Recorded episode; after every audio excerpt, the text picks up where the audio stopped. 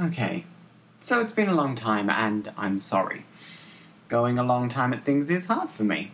I have commitment issues, except for obviously it seems avoiding things. It's a problem.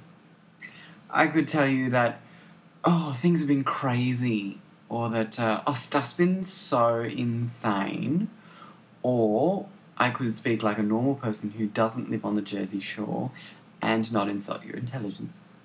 The truth of the problem, unfortunately, has been a horrible bout of writer's block.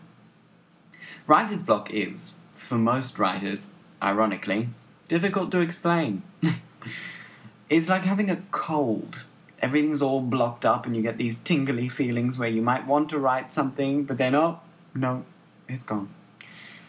But it does get a bit worse than that for me, this past couple of months, it's felt like there's been someone standing over me, stabbing at me with a knife, shouting, You will never write again. Your followers will realize exactly that they've spent time reading what you've said, and it's all drivel, and you're just not good enough, and nobody likes you, and you're so stupid you can't even write, and your writing is terrible, and it's all about stupid things that nobody cares about.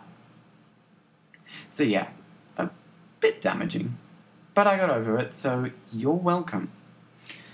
Writer's block for me has been horrible because I've really wanted to update the World Wide Webs about how my life is going, all the interesting things I'm doing, and then I realized that the most interesting thing that's happened to me in the past month or so is that, well, nothing.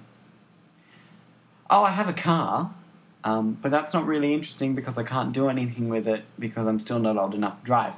So that sucks. And it doesn't really help that the news has been a little dry lately. I did want to pass commentary over the fact that A, Kim Kardashian's marriage, pfft, and B, we almost got Kevin back again. I was pretty annoyed with the whole Bob Carr thing, um, but I don't want to get into overly political things that I actually know that nobody cares about. Uh, so, my question for you, and my most sincere request what is something you often talk about? What's something that's been happening recently that you'd like my dry perspective on. Uh, drop me a line on my website, which will be quoted at the ever present PSA at the end of this uh, audio.